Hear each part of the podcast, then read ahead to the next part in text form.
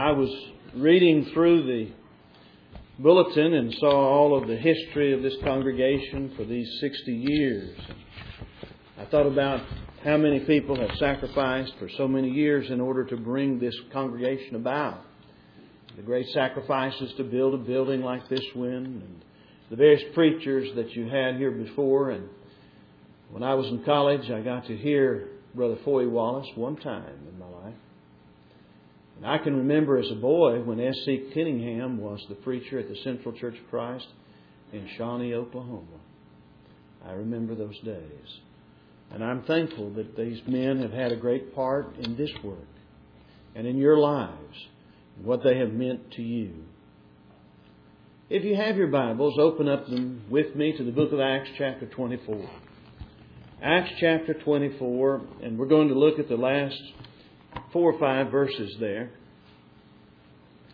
And this is where Paul is in Caesarea. I have been to Caesarea, and I have been to the place where the ruins are where Paul would have stood before Felix. Felix was quite a, a fellow. He actually was in the same role that Pontius Pilate was. Pontius Pilate's main home was in Caesarea and on the sea and not in Jerusalem, although he had a dwelling there. But his main work was in Caesarea. And now Felix is in that role and Paul is being tried for his faith. And the Jews, of course, were out to get him. But Felix was interested in Paul and interested in some of these things because his wife was a Jewess. And in verse 24 it says, But some days later Felix arrived with Drusilla, his wife, who was a Jewess and sent for Paul and heard him speak about faith in Christ Jesus. And as he was discussing righteousness, self control, and the judgment to come, Felix became frightened. And he said, Go away for the present. When I find time, I will summon you. And at the same time, too, he was hoping that money would be given him by Paul, and therefore he also used to send for him quite often and converse with him. But after two years had passed, Felix was succeeded by Porcius Festus, and wishing to do the Jews a favor, Felix left Paul in prison. Felix was a very ungodly man. He was a man given to anger, and he mistreated those who were his servants. His wife was a Jewess. In fact, his wife was one of the daughters of the Herods. He married her at the age of 16. And she was married, uh, uh, Herod, not not Felix, but Herod's daughter was married off at the age of 16 to King Aziz of Amasa in Syria. And while he was, she was there, Felix came to visit. And he fell in love with her. And he got a sorcerer to seduce her. And he stole her away whenever the king was away on business. And he took her back to Caesarea to be his own wife. That's the kind of man Felix was. So you can imagine whenever Paul began to preach, and he began to preach about righteousness, well, Felix knew he wasn't a righteous man. When he began to preach on self control, Felix knew he didn't have much self control by the way he dealt with his wife and the way he dealt with his servants. When he preached about the judgment to come, Ah, Felix became frightened. Now, you, you just go away for the present time. When I find time, I'll, I'll call you and we can talk. Now, he often sent for him to talk about money, but not about Jesus.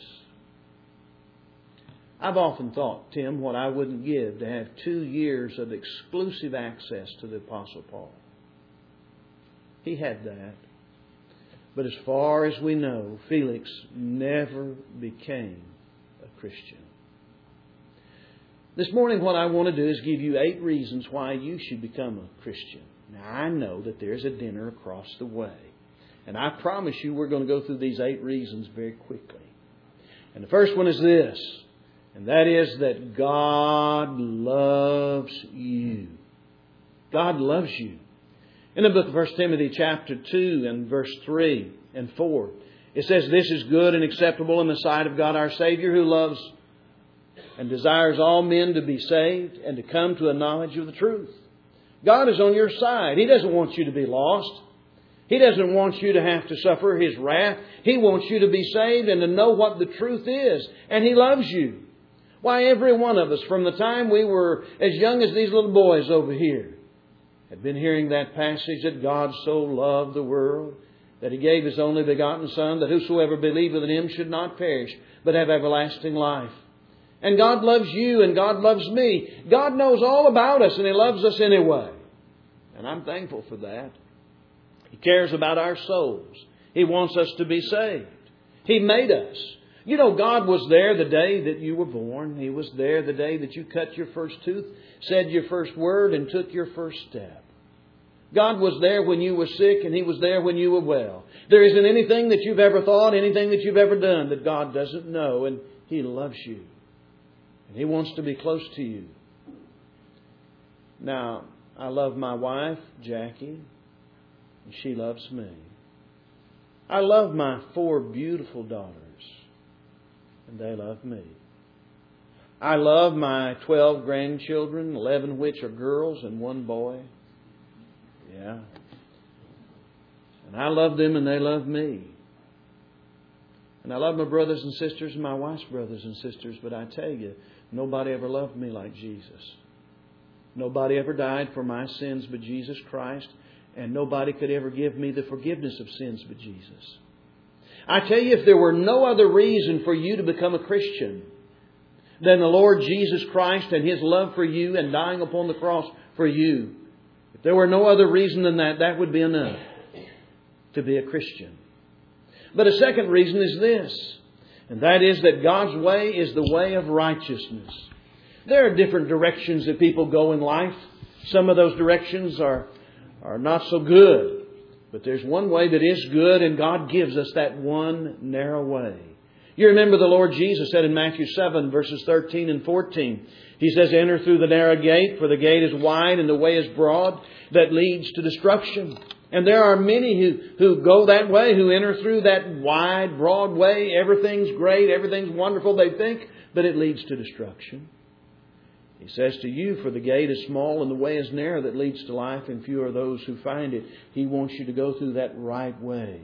And I tell you, everything that was ever written in this book, every word, every law, every commandment, every precept, was written for our good.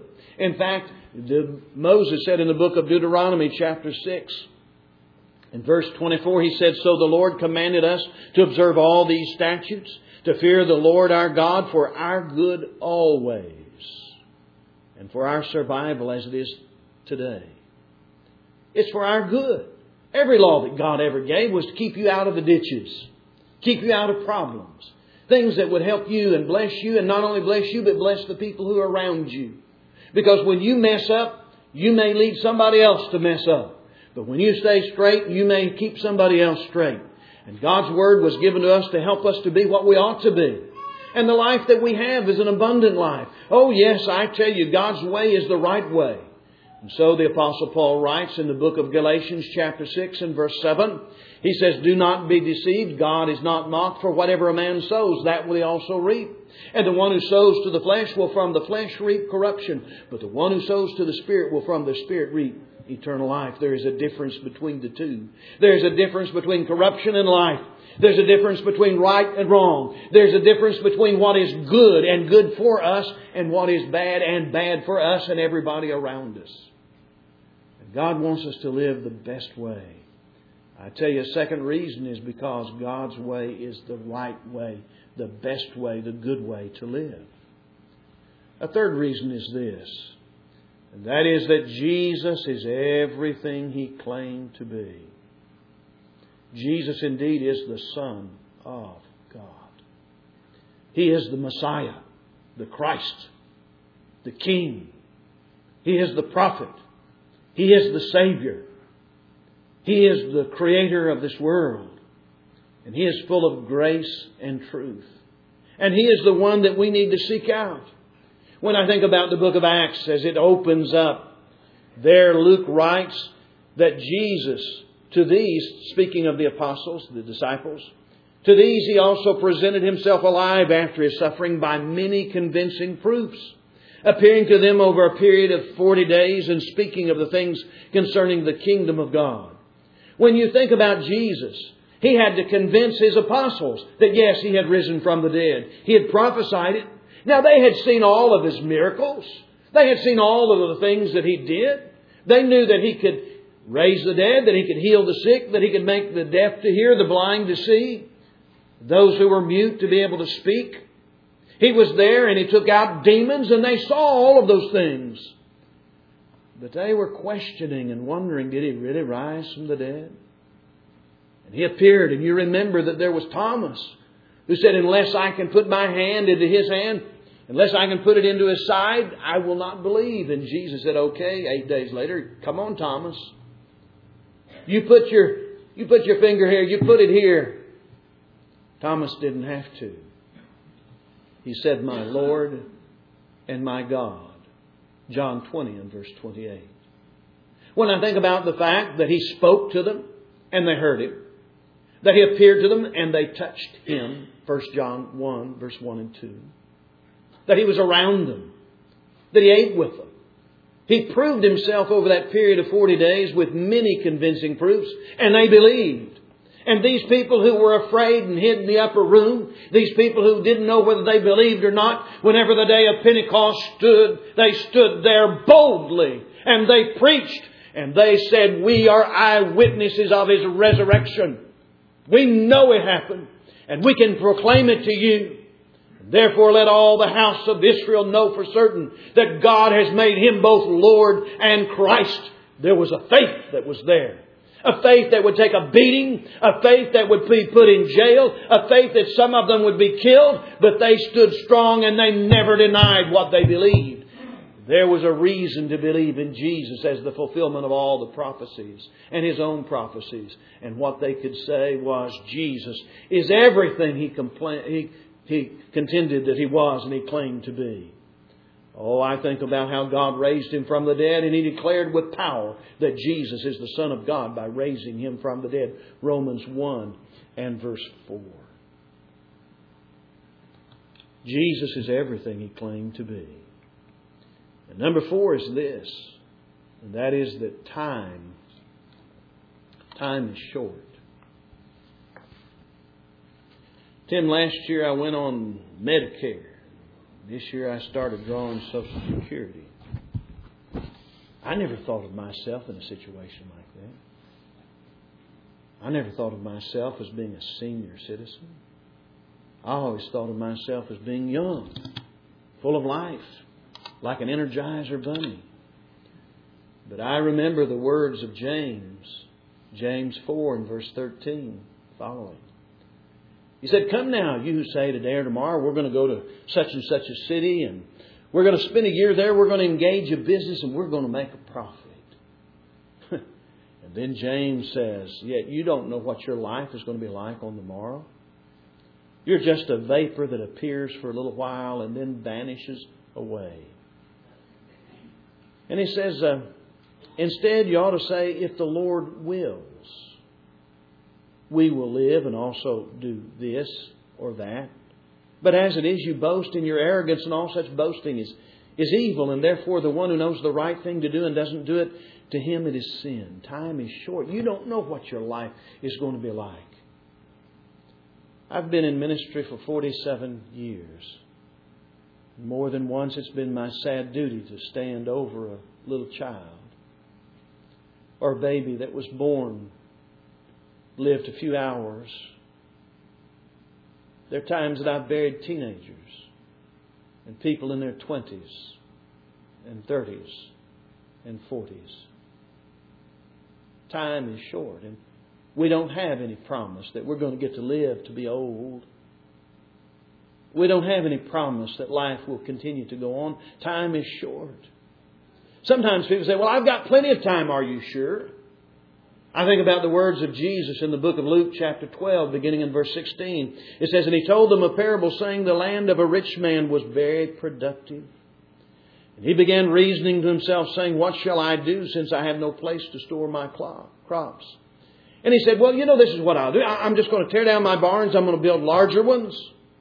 And there I'll store all my grain and all my goods. And I'll say to my soul, Soul, you have many goods laid up for many years. You just come and take your ease, eat, drink, and be merry. But God said to him, Thou fool. Wouldn't you hate for God to call you a fool? Thou fool, this very night your soul is required of you. And then he says, So is the man who stores up treasure for himself, but is not rich toward God. Time is short, and it may be shorter than any of us imagine. Not only number four, that time is short, number five is that death is certain. Hebrews 9 and verse 27, it's appointed for men once to die, and after this comes judgment. That's certain. That's sure. We may not like to think about life being over. We may not like to think about dying, but the fact of the matter is, every one of us, young and old, we are on a journey. And there will come a day when that journey will end. Death will come and we will face judgment before God. Now, there are some things that are just absolute. I remember my daughter coming home from high school and she said to me, she said, Daddy, one of my friends said to me, there are no absolutes. And I looked at her and I kind of laughed and I said, well, does he think he's going to live forever? Because if there's one thing I know is that unless the Lord comes first, every one of us are going to go and make that journey onto the other side that nobody lives forever. Just like you can't fly a plane into the sun and live. Just like you can't go under the water and take off your oxygen mask and live under there on and on and live. You can't do it. There are some absolutes. I've flown from one end of this country to the other. I've seen lots and lots of mountains. And do you know that trees, there is a tree line beyond which higher than that the trees won't grow. Why? Because there's an absolute. Oh, there may be one tree higher than another. And some people say, oh, see, look at all that as relatives. But there is a place in which the oxygen level is so low that they cannot survive. There are absolutes. There are absolutes. And one of those is that this life will one day end. Well, life is short and death is certain. And number six is that heaven is too good to miss.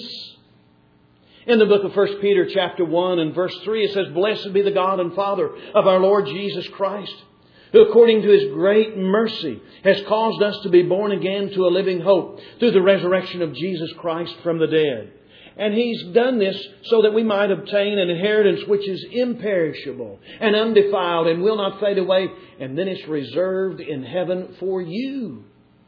You who are protected by the power of God through faith for salvation, ready to be revealed at the last time. I think about heaven and how it's imperishable and how it's unblemished. There is nothing there that's defiling and how it will not fade away. And I think about how it's reserved for you. Brother Tim brought me to the hotel on Friday afternoon. We walked in, and the, the sweet young lady was there. And he said, We have a reservation for Phil Sanders. And she says, Yes, you do. Yes, you do. I was glad. I've been in situations where I've walked in and said, I'm Phil Sanders. I have a reservation. And they say, No, you don't. One time I was at the wrong hotel. Guy told me the wrong place to go. Another time the guy had forgotten to put it in my name, he put it in his own name. But I was always glad, but God's not that way. God's got a place for you with your name on it. Why? Because you're His child. You're His son. You're His daughter. And you're special to Him. You're somebody that when God says, I've got a place for you, it's a wonderful place and a glorious place that nothing can destroy and nothing can ruin, and it won't ever fade away. It will always be beautiful, and it's got your name on it. Oh, I'm thankful for that. I think about a place where there's no disease, where there's no sorrow, where there's no crying, there's no war, there's no death. It's a place of eternal joy and peace and love. It's the place where God Himself, your Father and mine, who's heard every prayer we've ever prayed, that's where He lives. And He wants you there too. Oh, heaven is too good a place to miss. Number seven is this, and that is that hell is real. Someone says, Well, Phil, do you really believe in hell? And my answer to that question is yes. I believe in hell because Jesus believes in hell. You remember the Lord Jesus said in Matthew 10 and verse 28, Do not fear those who kill the body but are unable to kill the soul, but rather fear him who is able to kill both body and soul in hell or destroy body and soul in hell. Now, that's what the Lord Jesus said. You know, of the 12 times the word Gehenna appears in the New Testament, the word Gehenna translated hell, 11 of those times are on the lips of Jesus himself. Jesus was not trying to be mean to people when he talked about hell. He was not trying to, to manipulate them or to, to upset them. He was trying to warn them because he didn't want them to go there. He doesn't want you to go there or to me to go to there. He loves us.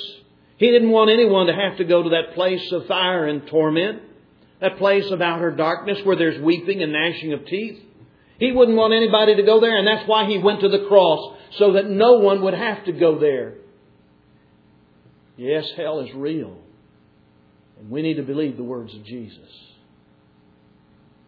And number eight. That's this, and that is that you'll never, never regret doing what is right. Now, sin has a lot of terrible consequences that may hurt for a lifetime. And I've known people who've done the wrong thing and they have suffered for it. And I think about the sinner's cry, and the sinner's cry was always, you know, if I could change things, if I could go back and do it differently, I wouldn't do it like that. They don't want to go back and do things the way they did them because they know the terrible consequences of doing the wrong thing. Sometimes, whenever a person does the right thing, he suffers for it. Even when he's done the right thing. But you know what? When people do the right thing and suffer for it, they don't regret it. I think about Joseph, who said no to Potiphar's wife and wound up in prison. I think about Shadrach and Meshach and Abednego and they said no to the most powerful man in the world, Nebuchadnezzar, and were thrown into the fiery furnace. They said, even if we don't get saved, we're not going to change. I think about Daniel, who said no to the king, that he was going to continue to pray, and was thrown in the lion's den. I think about the apostles and how they were told, don't you preach anymore. And they said, look, we must obey God rather than men. They were beaten and jailed, and some were killed. But they held fast, and they didn't regret it. I think about Stephen and James who lost their lives for their faith. But if we could go out to the graves and we could raise up the dead and the lost and ask them the question was it worth it? They would say to us at this point in time, No, no, it wasn't worth it. Listen to me. Do everything you can not to come to this place. Don't believe those lies. Don't be deceived about sin. Don't you come here. You don't want to be here. You don't want anything to do with this place. Do everything, everything, everything you can to do what's right and stay away from what's wrong. If we could go out to the graves to those who are dead and right with God and ask them the question, was it worth it? They would say to us with one loud, clear voice, Oh yes, it was worth it. A thousand times it was worth it and do everything you can to stand fast in your faith and to stay with God. And don't let anybody, don't let anybody keep you from serving God. Oh, I tell you, you'll never regret doing the right thing. And I think of the words of the Apostle Paul in the book of Romans, chapter 8, and verse 18, where he said, For I consider that the sufferings of this present time are not worthy to be compared with the glory that is to be revealed to us. And it won't. You won't regret living for the Lord. Now, what I've done is given you eight reasons why you should become a Christian, and I think that there could be 80 more. But let me ask you this question Can you think of any good reason why you should not become a Christian? Can you think of even one? Someone says, Well, I went up to that church and there was a guy who said he was a Christian and he offended me. I'm so sorry that you were offended. But it wasn't Jesus who offended you, it was that person. I'm not asking you to follow that person, I'm asking you to follow Jesus. Someone says, Well, Phil, don't you know there are hypocrites in the church? Well, how can a man be a preacher for 47 years and not know there are hypocrites in the church? Of course I know. But I'm not asking you to be a hypocrite. I'm asking you to follow Jesus. God will deal with his hypocrites on his own. Someone says, Well, I don't think I can live the Christian life. Well, if you're trying to do it all by yourself, you probably won't be able to live the Christian life, but let Jesus help you. Let him help you. Well, someone says, Well, well, what about this or what about that? That's not important. What about you and what about your soul and what about your eternity and what about your destiny and whether or not you're going to be forgiven and whether or not you're going to be able to live with God forever and ever? What about you? Someone says, Well, I don't like living by all those rules. Well, you won't like the consequences of breaking them either. Don't let excuses keep you from being right with God. But now, let me just suggest this to you. Now, let's say that you think you have a reason why you should not become a Christian. Here's what I want you to do I want you to take out a, a sheet of paper, and I, I, want you to take your pen, and I, I want you to write out all the reasons why you won't become a Christian. Now, I want you to spell your words right. I want you to think about it. I want you to do the best job you can. I want you to write it down all the reasons why you won't become a Christian. Then I want you to take that and put it in your pocket. And on the day of judgment, when you stand before the throne, I want you to take that out. And I want you to look Jesus in the eye and I want you to read all those reasons why you would not follow Him why he didn't love you or why you felt this or you felt that.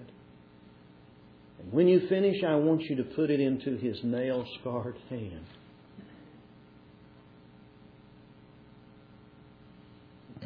His hand, which suffered for you. You see, it's not me that you have to give an account to. It's not even to one another or to Tim or to anyone It's to the Lord Jesus. And when you decide that you don't want to follow Him, when you decide that you're not going to be His, not only are you hurting yourself, but you may lead somebody to the left or to the right of you, somebody that follows you, some child of yours, to be lost too. I can't think of anything worse than being lost unless it would be to wake up in a place of torment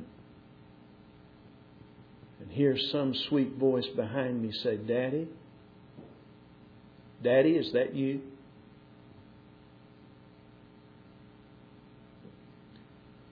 We're talking eternity. We're talking our destiny. We're talking about somebody who loves us more than life itself and was willing to die for us. Don't offer an excuse. Become a Christian. Believe with all your heart that Jesus is the Christ. Repent of your sins, confess His name, and be baptized so that your sins can be washed away and you can become a child of God, born again, added to His kingdom, and have the hope of eternal life. If you need to do that this morning, now's the time to respond while we stand and sing.